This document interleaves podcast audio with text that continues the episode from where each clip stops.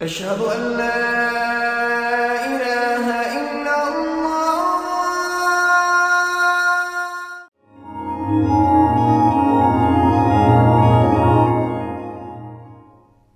লাকাদ হাক্কাল কৌল আলা আখতারিহিম ফাহুম লা মিনুন সত্য একেবারেই প্রকাশিত হয়ে গেছে এর অর্থ হলো সত্য একদম পরিষ্কার হয়েছে বার্তাটি যে সত্য তা বেশিরভাগ মানুষের কাছেই স্পষ্ট তবুও তারা বিশ্বাস করে না ফাহুম লাই মিনুন যে তারা তবুও বিশ্বাস করবে না আল্লাহ এখানে একেবারে অবাক হবার মতো কিছু বলছেন। তিনি বলছেন, তাদের বেশিরভাগই ইতোমধ্যেই জানে যে আপনি যেই বার্তা দিচ্ছেন, সেটি পুরোপুরি কি? সত্য। কিন্তু তবুও তারা ইমান আনবে না। এর আগের আয়াতে তাদের অবচেতনার লম্বা ইতিহাসের কথা বলা হয়েছে। আর এই আয়াতে আছে, তারা পুরোপুরি সচেতন। তারা এটা জানে, তবুও বিশ্বাস করবে না। তাহলে প্রশ্ন ওঠে, যদি তারা বিশ্বাস নাই করবে, তবে লাভ কি এসবের? কেন বলা হচ্ছে, যাও তাদেরকে সতর্ক করো, আর তারা বিশ্বাস করবে না? আচ্ছা একদম উপর থেকে শুরু করি। সত্য তাদের কাছে একেবারে স্পষ্ট কীভাবে হলো? এক অনস্বীকার্য সংমিশ্রণের কারণে। আল্লাহর নিখুঁত কালাম ও নবীজির নিখুঁত চরিত্র সাল্লাহ আলহিসাল্লাম এভাবেই হেদায়ত ঘটে। ঠিক বার্তা আর বার্তাবাহক।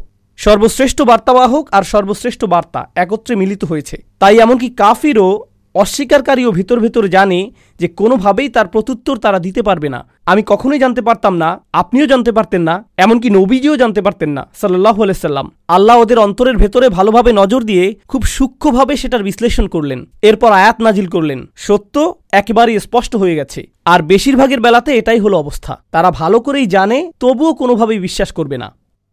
এখন, দেখার বিষয় হলো, নবী সাল্লাহ সাল্লামের বৈধতার জন্য কোরআন কি যথেষ্ট না? আল্লাহ কি শুরুতেই তার বৈধতা দেননি? তিনি বলেন, এটা শুধু তোমার বৈধতার জন্য যথেষ্ট না, বরং তাদের বৈধতার জন্য চিন্তা করো না, তোমাকে কিছুই ভাবতে হবে না। নাকি তারা বোঝেনি? তারা ঠিকই বুঝেছে। আমি বলছি, তারা বুঝেছে ঠিকই, কিন্তু শুধু তোমাকে তা দেখতে দিচ্ছে না। এখন প্রশ্ন হলো এর ভিন্ন আরেকটি সুন্দর বিষয় এবং সেটার ভয়ঙ্কর দিকও। আল্লাহ বলছেন, তারা বিশ্বাস করবে না। ফাহুম লা মিনুন এখানে মিনুন হলো ক্রিয়াপদ। ক্রিয়াপদ ব্যবহৃত হলে সেটাকে অস্থায়ী বোঝানো হয়। অর্থাৎ এখন তারা বিশ্বাস করবে না, তবে শেষ পর্যন্ত কিছু একটা হলেও হতে পারে। তারা বিশ্বাস করতেও পারে। এখন ওটা কি? এটা আসলে কোরআনের একটা ইঙ্গিত। কোরআনের অনেকগুলো স্থানে এই মূলনীতি উল্লেখ করা হয়েছে। মনোযোগ দিয়ে শুনুন। একগুয়ে কাফেররা যখন সত্য জেনেও সেটাকে প্রত্যাখ্যান করে একটা সময় আসবে যখন সে বিশ্বাস করবে অবশেষে। জানেন সেটা কখন? যখন শাস্তি দেখবে। যখন তারা শাস্তি দেখবে, তখন বলবে, ইন্না মিনুন সুরা দুখানে আল্লাহ যেমন বলেন রব্বানাকশিফ আন্নাল আজাব ইন্না মিনুন ইয়া রব, আমাদের শাস্তি দূর করে দিন, আমরা বিশ্বাস করতে প্রস্তুত। বিশ্বাস করছি আমরা এখন। আবসরনা ওসামিয়ানা ফারজানা না আমাল সলিহান। এখন আমরা দেখতে পাচ্ছি, শুনতে প্রস্তুত আমরা এখন। আমরা দেখছি, এখন শুনতে আমরা প্রস্তুত। আল্লাহ এখানে বলছেন, তারা আপাতত বিশ্বাস করছে না। যেন ইঙ্গিত দিচ্ছেন যে তারা অবশেষে যখন শাস্তি দেখবে, তখন কি হবে? বিশ্বাস করবে। কিন্তু অন্য স্থানে আল্লাহ বলছেন আন্নালাহমুজিকরা এখন আর কি লাভ? আমি গাইবের প্রতি বিশ্বাস আনতে বলেছিলাম তোমাদের। দৃশ্যমান কিছুর উপর বিশ্বাস আনতে বলিনি। একটা পশুও তো সেটা পারে। একটা বিড়ালও তো আগুন দেখে এমন করে। মিয়াও, এটা তো কোনো অর্জনই নয়। এজন্য এটাকে বিশ্বাস করাও বলে না। তো এখন তিনি বলছেন যে তারা বিশ্বাস করবে না। কিন্তু এর পরের আয়াতে সবচাইতে গুরুত্বপূর্ণ অংশটি এতক্ষণ চেপে রাখছিলাম। আপনাদের খুব কঠিন এক প্রশ্ন করেছিলাম। তারা যদি বিশ্বাস নাই করবে, তবে দাওয়াতের কী লাভ? অসম্ভব এই কাজ কেন আমাদের করতে বলছেন? এই আয়াতে একটা শব্দ আছে। এই প্রশ্ন সেই একটি আয়াতই দিয়ে দিচ্ছে। লাকদ হাক্কল কৌলু আলা আকসারিহিম। তাদের অধিকাংশের কাছেই সত্যটা একেবারে পরিষ্কার হয়ে গেছে। তারপরও তারা বিশ্বাস করবে না। তাদের অধিকাংশই যদি বিশ্বাস না করে, তাহলে কে করবে? তাদের অল্প সংখ্যক করবে, ঠিক? তাদের মধ্যে ছোট্ট এক সংখ্যালঘু অংশ বিশ্বাস করবে, ঠিক? আর নবীজিকে তাই বলা হচ্ছে সাল্লাহু আলাইসাল্লাম আপনার সবাইকে সতর্ক করতে হবে, কারণ আপনি জানেন না কে কে বিশ্বাস করতে পারে। আমি আপনাকে জানিয়ে দিচ্ছি, যদিও যে বেশিরভাগই করবে না, এটাকে কঠিন সরল পথ আর অকারণে বলা হয় না। তাই আপনি অল্প কয়জনকে পাবেন। এটা জেনেই কাজ করুন। তারা কারা সেটাও আমি আপনাকে জানাব না। আপনি যদি অন্তত বলে দেন যে তারা কারা, তাহলে আমার কাজটা একটু সহজ হতো। আমি তাদের কাছেই যেতাম, বাকি সবার পেছনে সময় নষ্ট করতাম না। না, বলব না আপনাকে, শুধু বেশিরভাগই ইমান আনবে না। তো এজন্যই আসলেই তারা বিশ্বাস করবেই না। মানে এত একগুয়ে জেদি কেন তারা? ইন্না জালনাফি আনাকিহিম আগলা আলান কোনো সন্দেহ নেই, আমি তাদের বেরি পরিয়েছি। লোহার বেরি, তাদের গলাতে। লোহার তৈরি মোটা বেরি দেখতে এরকম ব্রেসলেটের মতো। এর সাথে শেকল লাগানো। কখন কাউকে এরকম পরানো হয়? না, আরও বেশি। বড় শাস্তি চিন্তা করুন। জেলখানা। কারাগারে। এসব মানুষদের পাশাপাশি শেকল দিয়ে বেঁধে রাখা। একের পর এক, একের পর এক, একের পর এক প্রত্যেকের গলায় বেরি। ফাহিয়া ইলাল আদকন এই বেরি চিবুক পর্যন্ত। মানে এটা এভাবে থাকে, একদম চিবুক পর্যন্ত। এভাবে হাঁটতে হয় তখন। ফাহুম্মুক মাহুন, তাদের গলা এভাবে উঁচু হয়ে আছে। এভাবেই এটা সেই জেলখানার চিত্র। আমি চাই আপনারা মনে রাখুন, এটা কিসের চিত্র? জেলখানার। তো এখানে সেটার সাথে কি সম্পর্ক? আল্লাহ কিন্তু আপনাকে বলছেন না যে আপনি যদি এখন কুরাইশদের কাছে যান, যদি আবু জাহালের কাছে যান এখনই, তাকে এরকম বেরি পর অবস্থায় দেখবেন। না না না না, এই বেরি কি দৃশ্যমান নাকি অদৃশ্য? এটা অদৃশ্য এক বেরি। কিন্তু জানেন কি? আমি চাই এই জেলখানার চিত্রটা আগে বুঝে নিন। এই লোকগুলোকে শেকল পরানো। তার মানে এরা বন্দি। আর ওরা জেলে থাকা মানে বাহিরের পৃথিবীর সাথে একেবারে বিচ্ছিন্ন। ঠিক? কারণ আপনি জেলে বন্দি থাকা মানে বাহিরে কি হচ্ছে কিছুই জানেন না। অর্থাৎ আপনি অসচেতন, জ্ঞানহীন, গাফেল। এই শব্দ কি এর আগে এসেছে? গফিলুন, আপনি গাফেল কেন? কারণ আপনি জেলে। আর আপনার গলায় এমন বেরি থাকলে আপনি আশেপাশে দেখতে পারবেন না। মানে আপনি জানতেই পারবেন না আপনার পাশেই কি হচ্ছে। মানে আপনি আরও বেশি অজ্ঞ, গাফেল হয়ে গেলেন। আর তারপর আপনাকে সেখানে থাকতে হবে।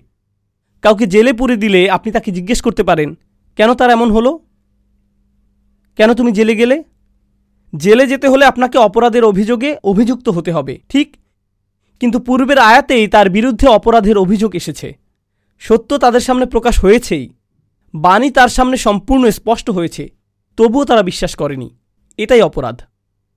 আর অপরাধ এমনটা হলে তাদের জেলেই যাওয়া উচিত। কিন্তু এরপরেও শুধু জেলে গেলেই হবে না, আপনার শাস্তি অপরাধের সমানুপাতেও হতে হবে। এই কথা আগে শুনেছেন? অপরাধের উপযুক্ত শাস্তি হতে হবে?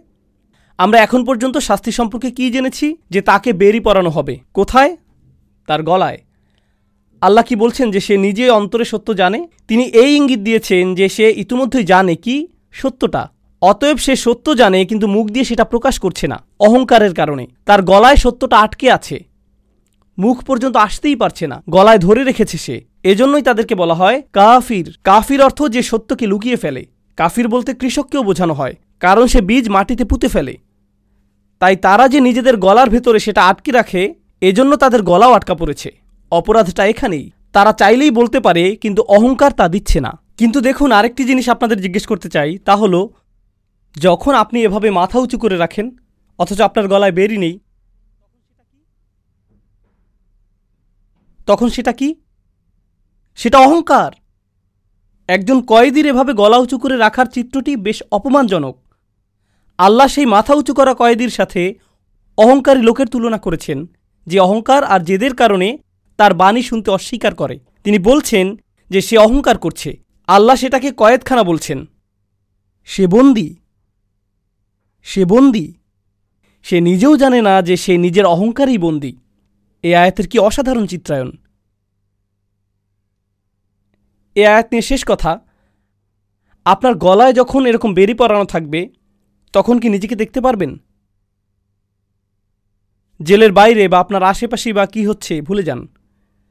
আপনি কি অন্তত নিজেকে ঠিকভাবে দেখতে পারবেন? আনসাহুম আনফুসাহুম উলা ইকাহুমুল ফাসিকুন, তিনি তাদের নিজেদেরই ভুলিয়ে দিলেন, তারা এমনকি নিজেদেরও দেখতে পারছে না। ইদা আখরাজা ইয়াদাহু লাম ইয়াকদ ইয়ারাহু। কোরআন বলছে, সে যদি অন্তত নিজের হাত দেখতে পারত, তাদের অবস্থা এতই খারাপ, তারা এতই হঠকারী, কিন্তু তাদের এই একগুইমি আল্লাহ চান না। আমি যখন এটা পড়ি, তখন ভাবি আচ্ছা আল্লাহ হয়তো এখন অন্য বিষয়ে যাবেন, কারণ যথেষ্ট শাস্তি তো হয়েছেই। কিন্তু এরপর আরেক আয়াত অজ আল্লাহ মিম্বাইনিয়া ইদিহিম সদ্দান, আর আমি তাদের ঠিক সামনেই একটা দেয়াল রেখেছি, অমিন খলফিহিম সদ্দান, আর তাদের পেছনেও আমি একটা দেয়াল রেখেছি। আগসাই হুম তাদেরকে ঢেকে দিয়েছি। ফাহুম লাইব সিরুন ফলে তারা দেখে না। আপনি জেলখানায়, আপনাকে অন্য মানুষের সাথে বেঁধে রাখা হয়েছে। আপনার সামনে একটা দেয়াল, পেছনে আরেকটা দেয়াল। তিনি কেন দুপাশে দেয়ালের কথা বললেন না? কারণ যখন আপনি সেকলে বন্দি, তখন শুধু কোন দিকে নড়াচড়া করতে পারেন? সামনে ও পেছনে। আর আপনি আশেপাশে তাকিয়েও দেখতে পারছেন না, কারণ গলায় বেরি বাঁধা। তাই শুধু সামনে আর পেছনেই যেন দেখতে পান। এটুকুই। তো তারা এই দিকেই এগিয়ে আসছে। তাহলে আল্লাহ কি বলছেন? তাদের সামনে একটা দেয়াল আছে আর তাদের পেছনে একটি দেয়াল আছে। এই দেয়ালের কাজ কি? আপনি পালাতে পারবেন না। দেয়ালের আরেকটি কাজ হলো, আপনি ওপাশের কিছুই দেখতে পাবেন না। ঠিক এটার কারণেই তারা অসচেতন। কিন্তু এখানে তো তিনটি আবরণ, সামনে দেয়াল, পেছনে দেয়াল, উপরে আরেক আবরণ। এটা কিছু খুব খুব গুরুত্বপূর্ণ। যখন আমি খুবই গুরুত্বপূর্ণ দুইবার বলি, খুব খুব এভাবে, তার মানে হলো এটা আসলেই খুব খুব গুরুত্বপূর্ণ। যদি বলি খুব গুরুত্বপূর্ণ তখন আসলে আপনাদের শুধু জাগাবার চেষ্টা করছি। কিন্তু যদি আমি বলি যে খুব খুব গুরুত্বপূর্ণ, এর মানে আসলেই খুব খুব গুরুত্বপূর্ণ। তিনটি বাধা। প্রথম বাধাটি কোথায়? ঠিক তাদের সামনে। বোঝার চেষ্টা করুন, এর মানে কি? আমাদের ঠিক সামনে কি জানেন? সব কিছু যখন ঘুম থেকে উঠি, আমার ঘর আমার সামনে। যখন নিচে যাই, আমার বাচ্চারা আমার সামনে। যখন বাইরে যাই, পুরো আকাশ আমার সামনে। যখন গাড়িতে উঠি, আমার গাড়ি ঠিক আমার সামনে। কোরআন আমার সামনে। সমস্ত জীবন আমার সামনে। আল্লাহর সমস্ত সৃষ্টি কোথায়? ঠিক আমার সামনে। আর এই সৃষ্টি, এই আকাশ, এই পৃথিবী, সেই গাছ, আমার বাচ্চা সব কিছুই আল্লাহকে স্মরণ করিয়ে দেয়। সব কিছুই কিন্তু তারা এসব থেকে বাধাপ্রাপ্ত। তাই তারা ওসব কিছুই দেখে না। তাই কিছুই তাদেরকে আল্লাহর কথা মনে করিয়ে দেয় না। সব কিছুই তাদের চিন্তার জন্য যথেষ্ট না। সত্যের পথ হতে তারা অবরুদ্ধ। অন্য ভাষায়, প্রথম প্রাচীর হল সমস্ত সৃষ্টি। বোঝার চেষ্টা করুন এই জিনিসটা। আল্লাহ যা কিছুই সৃষ্টি করেছেন, সবই আমাদের সামনে। আপনি তো সারাক্ষণ কোরআন পড়ছেন না। সারাক্ষণ তো আপনি ইবাদত করছেন না। কিন্তু জানেন কি, যখনই আপনি জেগে আছেন, আপনার ঠিক সামনেই কি থাকে? সৃষ্টি সব সময় আপনার সামনে থাকে। নিজের চোখে দেখে অনুধাবন করার মতো কিছু না কিছু সব সময়ই থাকে। এটাই হলো প্রাচীর। দ্বিতীয় প্রাচীরটি কোথায়? তাদের পেছনে। আমাদের পেছনে কি? আমাদের ইতিহাস। আমার নিজের ইতিহাস। আমার জাতির ইতিহাস, অন্যান্য জাতির ইতিহাস, এগুলো সব কোথায়? তারা তাদের সামনে থাকা প্রাচীরের কারণে পুরো বিশ্ব দেখতে পারছে না, আর তারা তাদের পূর্বে গত মানুষের অবস্থা থেকেও শিক্ষা নিচ্ছে না। এজন্য তাদের পেছনেও আরেক প্রাচীর। এখন পর্যন্ত দুটো পেলাম, আপনার চারপাশের দুনিয়া এক নম্বর, আর আছে ইতিহাস দুই নম্বর। কিন্তু সেটাও যথেষ্ট না। অন্য দিক থেকেও তারা অবরুদ্ধ। কোথায়? ফাগসাইনা হুম আমি তাদেরকে ওপর থেকেও ঢেকে দিয়েছি। এখন আপনি যদি ওপর থেকে তাদের বন্দি করে রাখেন, তার মানে ওপর থেকেও এমন কিছু শেখার আছে যা সত্যের পথ দেখায়। আপনি যদি ইতিহাসে মনোযোগ দেন, সেখান থেকেও সত্য পেতে পারেন। হতে পারে উপরেও কিছু একটা আছে যা আপনাকে সত্যের দিকে নিতে পারে। সেটা কি? আল্লাহর পক্ষ থেকে বাণী? এখন সেটাও আপনার অন্তর হতে অবরুদ্ধ। আপনি কোরআনের যেখানেই পড়েন না কেন, তা বলবে যে সত্যে পৌঁছানোর জন্য তিনটি রাস্তা আছে। আপনার চারপাশের পৃথিবীর দিকে নজর দিতে পারেন, ইতিহাসের প্রতি নজর দিতে পারেন, আর নজর দিতে পারেন ওহির প্রতি। কোরআনে এই তিনটি ধ্রুব। আপনি যখন নিজের প্রতি মনোযোগ দিচ্ছেন, তখন আপনি সব কিছুর প্রতি দিচ্ছেন। সানুরিহিম আয়াতিনা ফিল আফাকি অফি আংফুসিহিম হাত্তাইয়া তাবাইয়ান আলাহুম আন্নাহুল হাক। আপনার চারপাশের পৃথিবীটাই সত্যে পৌঁছানোর প্রথম ধাপ, ইতিহাস। আর যারা ইতিহাস নিয়ে চিন্তা করতে পারে, তারাও সত্যে পৌঁছাতে পারে। আর সত্যে পৌঁছানোর সবচাইতে শক্তিশালী পথটি অবশ্যই সেটা যা ওপর থেকে আসে। অথচ এই মানুষগুলো পুরোপুরি অবরুদ্ধ। তাই ওহিত দূরে থাক, তারা তো এই বাণী শুনছেই না। নবীজি সাল্লাহ আলাইসাল্লামকে তারা আপনাকে শুনবে না। অথচ তা কোরআন, উপর থেকে এসেছে। অথচ তা কোরআন, উপর থেকে এসেছে। এটা বলতে বলার আগে দেখুন, সেটা তো তাদের প্রথম অপরাধী না। তারা তো তাদের আশেপাশের পৃথিবীটাতেই মনোযোগ দেয় না। তারা ধ্বংসাবশেষ নিয়েও চিন্তিত না। তারা তো অতীত জাতির ধ্বংসাবশেষের পাশ দিয়ে গিয়েছে। আরবরা যেত এভাবে। অথচ তারা দুইবার ভাবত না, এখানে কি হয়েছে? এখানে কি হয়েছে? ফাহুমলা আয়ুব সিরুন, তাদের এই অবস্থা কেন হলো? তারা এমনটা কখনোই ভাবেনি। কি এক চিত্রায়ন কি অসাধারণ চিত্রায়ন আর এই সব কিছুর শেষে এখন নবীজি সাল্লাহ বলা হচ্ছে, তিনি কি সংখ্যাগুরুদের পাবেন নাকি সংখ্যালঘুদের? এখন বলা হচ্ছে, বেশিরভাগ মানুষই খারাপ। কোনো আশা নেই। অসাওয়া উন আলাইহিমা আংদার তাহুম আমলাম তুংদির হুম মিনুন সব একই রকম। আপনি তাদেরকে সতর্ক করেন আর নাই করেন। তারা বিশ্বাস করবেই না। হে আল্লাহ আপনিই আমাকে বলেছিলেন তাদের সতর্ক করতে। এখন বলছেন তাদেরকে সতর্ক করি আর না করি লাভ নেই। তাদের জনসংখ্যার বিশাল গোষ্ঠীর ব্যাপারে আসলেই কোনো লাভ নেই। এই মানুষগুলোর ব্যাপারেই যদি নবীজিকে বলা হয়ে থাকে সাল্লাহ সাল্লাম তবে তাদের বেশিরভাগের গলাতেই শেকল আর বেরি লাগানো। তাদের বড় অংশের কোনো কিছুতেই কোনো মনোযোগ নেই আর। কিন্তু তবুও তাকে করতে হয়। কেন বাপু? কেনই বা তাদের বেশিরভাগ বিশ্বাস রাখবে না? এমনকি কোরআনও, এমনকি রসুল্লাহ সাল্লাহ সাল্লামের নিজ কণ্ঠের কোরআনও নয়। এত একগুয়ে তার কীভাবে হতে পারে? যে স্বয়ং নবীর কণ্ঠের কোরআনও তাদের জন্য যথেষ্ট না? এরকম অবস্থাটি বেশ হতাশাজনক। আর এমনটা যখন হবে, যখন তারা হতাশায় থাকবে, নবীকে তখন বলা হচ্ছে সাল্লাহ সাল্লাম, ইন্নামা তুংদিরু মানিত্তাবা আদিকরা আপনি শুধু তাকেই সতর্ক করতে পারবেন যে জিকিরের অনুসরণ করে। এই আয়াত সম্পর্কে বলার আগে আপনাদের আরেকটা জিনিস বলতে চাই। সত্যে পৌঁছাবার কয়টি পথের কথা বলেছি আমি? তিন। সেগুলো কি কি? একদম সোজা। খুব খুব গুরুত্বপূর্ণ আমি বলেছিলাম। সৃষ্টি, ইতিহাস, ওহি। ঠিক?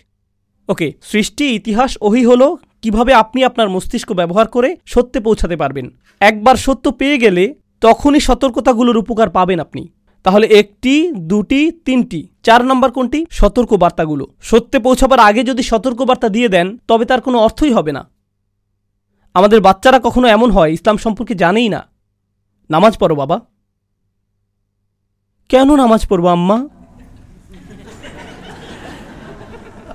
কারণ না পড়লে আল্লাহ রাগ করবেন, আর আমি আরও বেশি রাগ করব। আপনি ভয় দেখাতে খুব পছন্দ করেন, কিন্তু তার আগে সত্যটা বুঝিয়ে দেন না। এমন করলে কি হয় জানেন? মানুষ পালিয়ে যায়। যারা সত্য থেকে উপকৃত হয়, সতর্কতা মূলত তাদের জন্যেই। আর সত্যের পথগুলো কি কি? আপনার চারপাশের পৃথিবী, ইতিহাস আর ওহি ঠিক? দেখলেন সতর্কবাণী কখন আসলো? এখন সতর্কবাণী এসেছে এখানে। এখন আল্লাহ বলছেন, এই তিনটি রাস্তা যখন বন্ধ, তখন আপনি যতই সতর্ক করেন না কেন, তারা বিশ্বাস করবেই না। কোনো কাজেই আসবে না। অন্যের সাথে ইসলাম নিয়ে কীভাবে কথা বলবেন, সেটার উপর কি এর প্রভাব পড়ে না? আমাদের কি তাহলে শুধু সতর্ক করার তুলনায়, সঠিকভাবে চিন্তা করার প্রতি মনোযোগ দেওয়া উচিত নয়? যদি আপনি মানুষকে সতর্ক করতে চান, কি দিয়ে শুরু করা উচিত? সঠিকভাবে চিন্তা করার উপায়। ইতিহাস নিয়ে চিন্তা করতে শেখান, ওহি নিয়ে চিন্তা করতে শেখান, তাদের চারপাশের বিশ্ব নিয়ে চিন্তা করতে শেখান, এরপর তাদের সতর্কবাণীটি দিন। আমার ধারণা হলো, আজকাল বেশিরভাগ মুসলিমেরই ইসলাম নিয়ে আনুষ্ঠানিক তো দূরে থাক, সাধারণ জ্ঞানটিও নেই। আমিও এর অন্তর্ভুক্ত। কি হতাশাজনক পৃথিবীতে আমরা বাস করছি। আমাদের দোষ না এটা। এখন যদি কারও জ্ঞানের সঠিক ভিত্তিই না থাকে, আর আপনি এসে তাকে এক ঘণ্টা যাবৎ জাহান নামের আগুনের উত্তাপ নিয়ে বলেন, তাহলে তো সমস্যা হবেই। কারণ তার ভিত্তিই তো ঠিক নেই। নবীগণ আলহিমসাল্লাতাম কিন্তু শুরুতেই সতর্ক করতেন না। তারা এভাবে শুরু করতেন না। বরং দাওয়াতের অনেক পর এই কাজ করতেন। তো এখন চলুন এই আয়াত নিয়ে কথা বলি। আপনি শুধুই তাদেরকেই সতর্ক করতে পারবেন, যারা উপদেশের অনুসরণ করছে। মানিত্তা বা আদিক্র দেখুন, যখন আল্লাহ মান ব্যবহার করেন, তখন বোঝাচ্ছেন একজন দুজন হতে পারতেন। তখন বোঝাচ্ছেন একজন দুজন হয়তো পেতে পারেন। মান শব্দটি মানে অপরিচিত কেউ একজন। যেমন, ইন্নামা তুংদিল্লা দিত্তা বা আদিকরা তাহলে সেটা পরিচিত কেউ হতো। কিন্তু মান অর্থ অপরিচিত কেউ। অন্যভাবে বললে, নবীজি অনেক মানুষের সাথে কথা বলেছেন সাল্লাহ সাল্লাম। আর সেখানে একজন আছে, কেউ একজন আছে, তিনি এখনও জানেন না সে কে।